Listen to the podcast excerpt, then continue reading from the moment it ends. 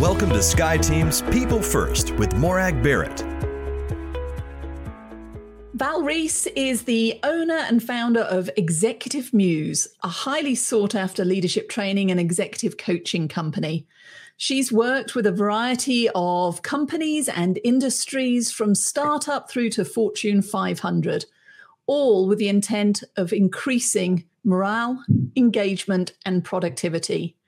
She has a new book Chief Inspiration Officer How to Lead the Team That Everyone Wants to Be On. So, Val, welcome to People First. So excited to be here talking to you today. It's going to be fun. But before we get into talking about the work you do and your new book, I want to take you back to the very beginning and your origin story. So, as we now know, leadership journeys are a little twisted and turning. So, when you were at elementary school and the teacher said, Val, what do you want to be when you grow up? Mm-hmm. What was your answer back then? well, I always had an affinity towards the science, biology, health, wellness. So, I thought I was either going to be a PE teacher mm. or a nurse okay, a PE teacher or a nurse. Now, I know your early career, you were working in the healthcare industry. So, uh-huh. what was the pivot point then that took mm-hmm. you from PE teacher yeah. to not PE teacher? yeah. Um, well, so I, I actually went on to become a registered nurse. And, I, you know, when you're 18, 19, trying to figure out who you want to be when you grow up, you don't know all the little nuances of your personality and what's going to match the best when you get older. And I found myself looking at the clock as a nurse mm-hmm. and waiting for the the time so that I can leave, which is never a good thing, right? If you're mm-hmm. at work looking at the clock.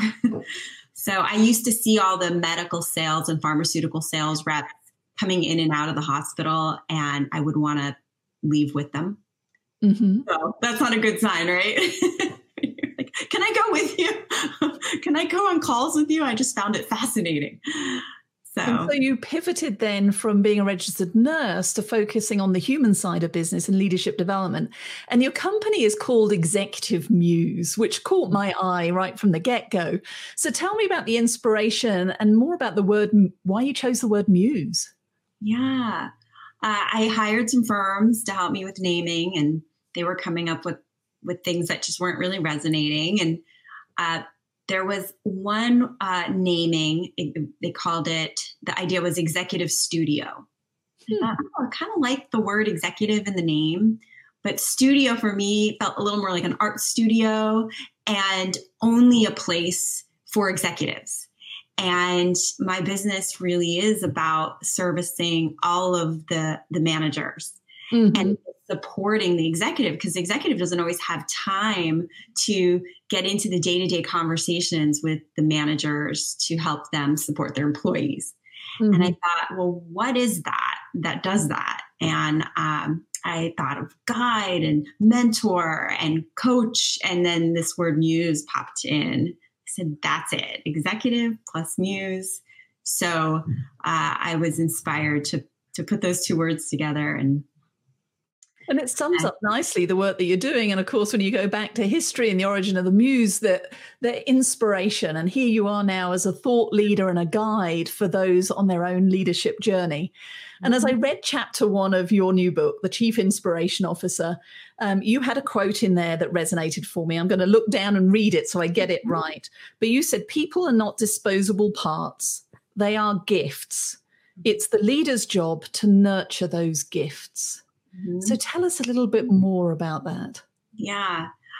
I remember having a, a, a new boss that came in.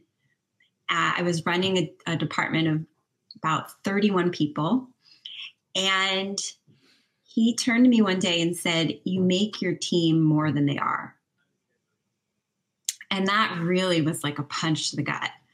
Mm-hmm. I thought, if we don't nurture our people, and we don't take care of them and we don't see them as the people that can grow and enhance and come up with the new ideas then why are we why are we at work?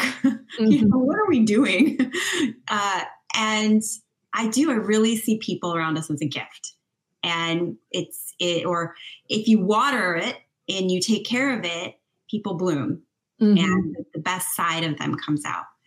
And that's that's a, um, a big belief of what i think is part of becoming a chief inspiration officer I think that's powerful. And I love the fact that the book, you share your own personal journey. And like me, the mistakes that you made or that I made, because I recognize myself in the stories as an early leader, because we tend to get thrown in at the deep end with no real guide. And that can end up causing toxic behaviors to be left unaddressed or for the environment not to be seen as a gift. Mm-hmm. So let's just start because, as you say in the book, people leave their boss, not their company. Mm-hmm. So, what are some of the examples of toxic behaviors, some of the micro behaviors perhaps, that we underestimate how those can have a detrimental effect on the people who work with and for us?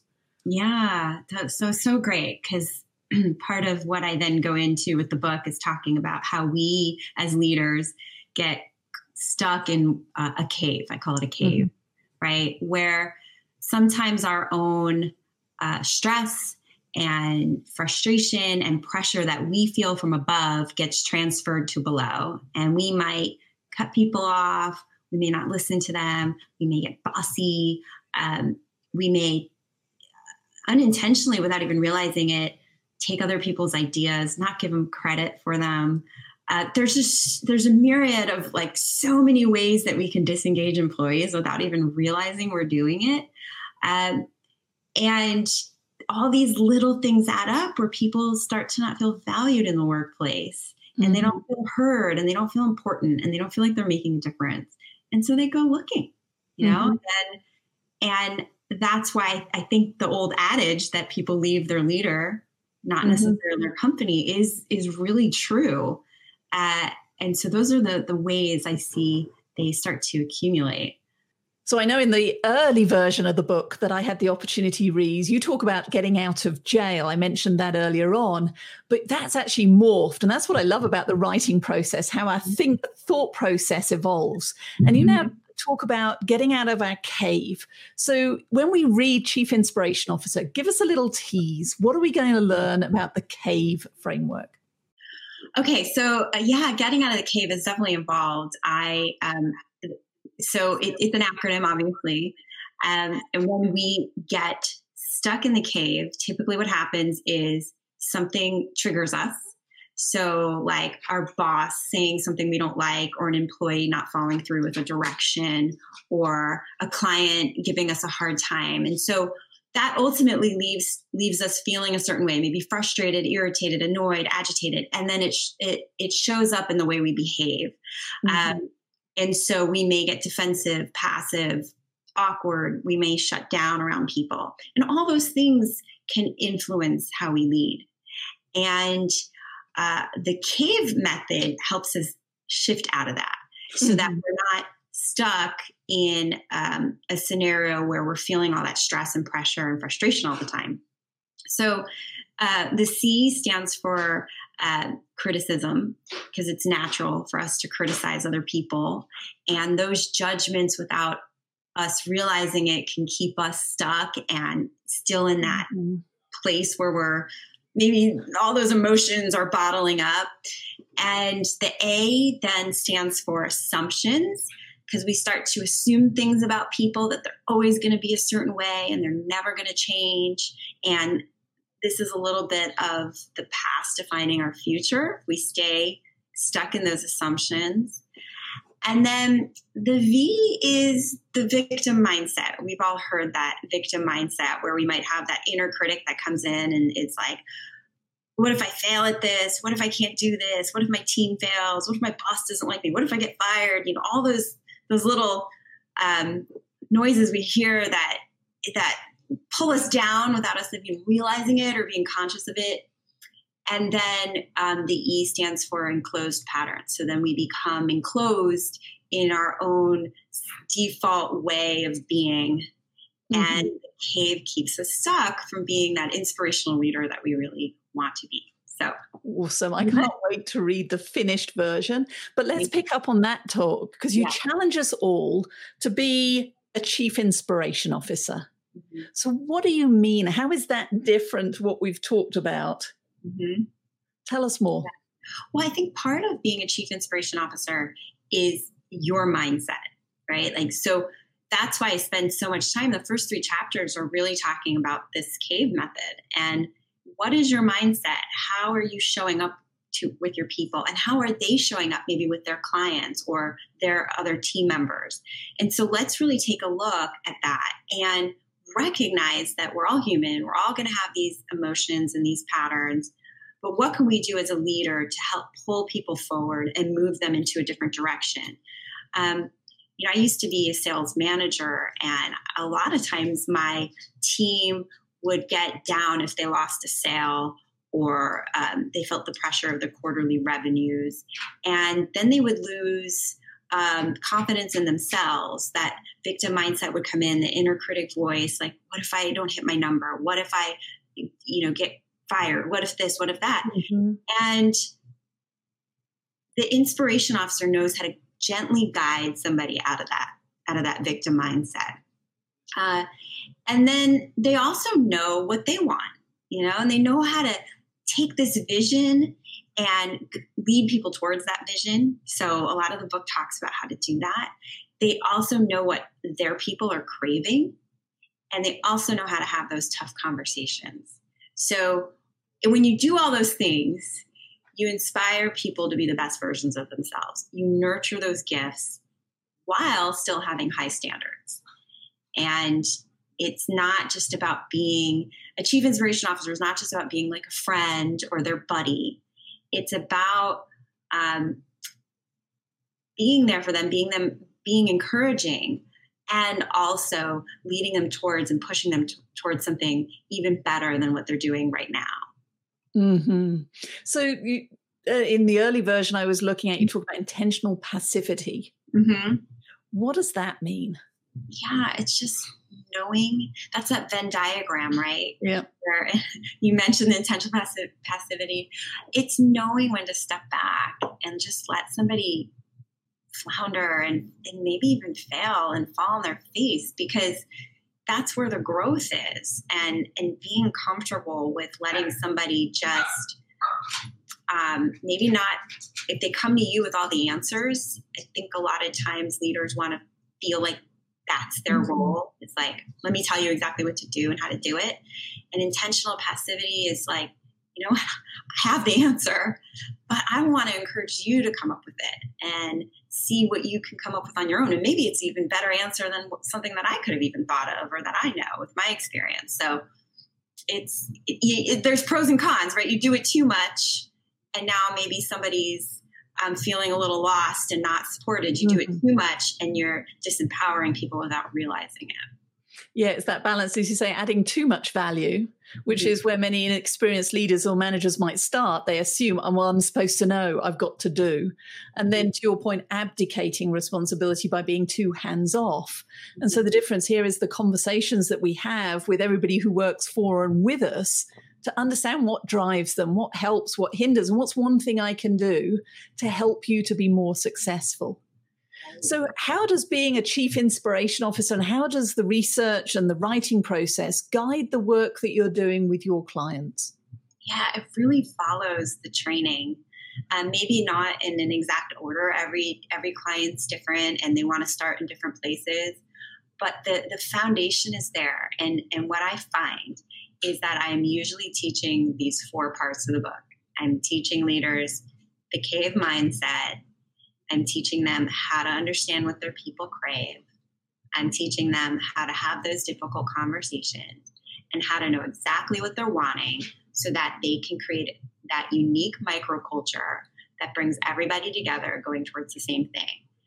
And so the book pulls in aspects of things that are the foundations of the executive muse training and has helped many leaders gain confidence in um, what what they do, what they say, how they show up on a day to day basis, and the success that they have with their employees being loyal. So uh, it follows it really closely, I think. And how has your own leadership philosophy and approach evolved through your career, but also how has that accelerated as you've put pen to paper or finger to keyboard and written the book? Oh, you know, it, it's interesting because as you're writing the book, I'm in my own cave. Like, who's going to read this? Or what? What if? What if no one likes it? Or what if you know this? And what if that? And it's like, wait, wait a second. Like, use your own method. Get out of your mm-hmm. cave, and uh, and really focus on what is the value you bring, and um, what what even just like one person can get the benefit and learn something and be better in in their environment and create an environment at work that feels different and more engaging then that's my goal right and it's mm-hmm. so the same thing with leadership i had to go what's my vision for this book like what is it that people are really wanting like i had to remind myself for myself how to apply the techniques as I was writing them. And I talk about in the book, like you, you, part of being a chief inspiration officer is being your own muse, right? Mm-hmm. Like you, we are guiding not only the people around us, but we're guiding ourselves constantly. Uh, how do we do that? Because we're not um, free from our own stuff that comes up, right? So mm-hmm.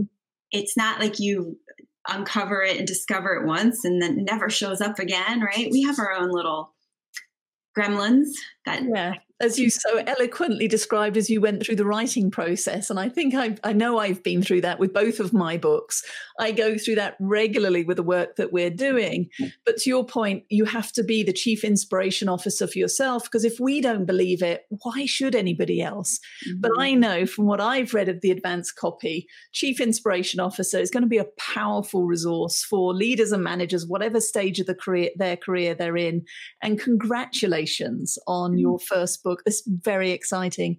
So, mm-hmm. Val, how can people who are listening to this um, learn more about you and the work that you're doing? Yeah, so so many ways to stay connected these days, right? So um, they can go to the website executive-muse.com and they connect connect with me on Instagram or LinkedIn through the Executive Muse or Facebook as well. Um, I am giving away a first free chapter on the website, so they'll be able to download that and stay connected with me that way. So lots of different ways. Well, thank you. I look forward to continuing to celebrate your success and wins as the book continues to rise in the popularity chart. So thank you for sharing thank a few of the insights, much. Val. So happy to be here. You're lovely. Thank you so much for joining Morag today. If you enjoyed the show, please like and subscribe so you don't miss a thing. If you learned something worth sharing, share it. Cultivate your relationships today when you don't need anything before you need something. Be sure to follow SkyeTeam and Morag on LinkedIn, Facebook, Twitter, and Instagram. And if you have any ideas about topics we should tackle, interviews we should do, or if you yourself would like to be on the show, drop us a line at info at skyeteam.com. That's S K Y E team.com. Thanks again for joining us today, and remember business is personal and relationships matter. We are your allies.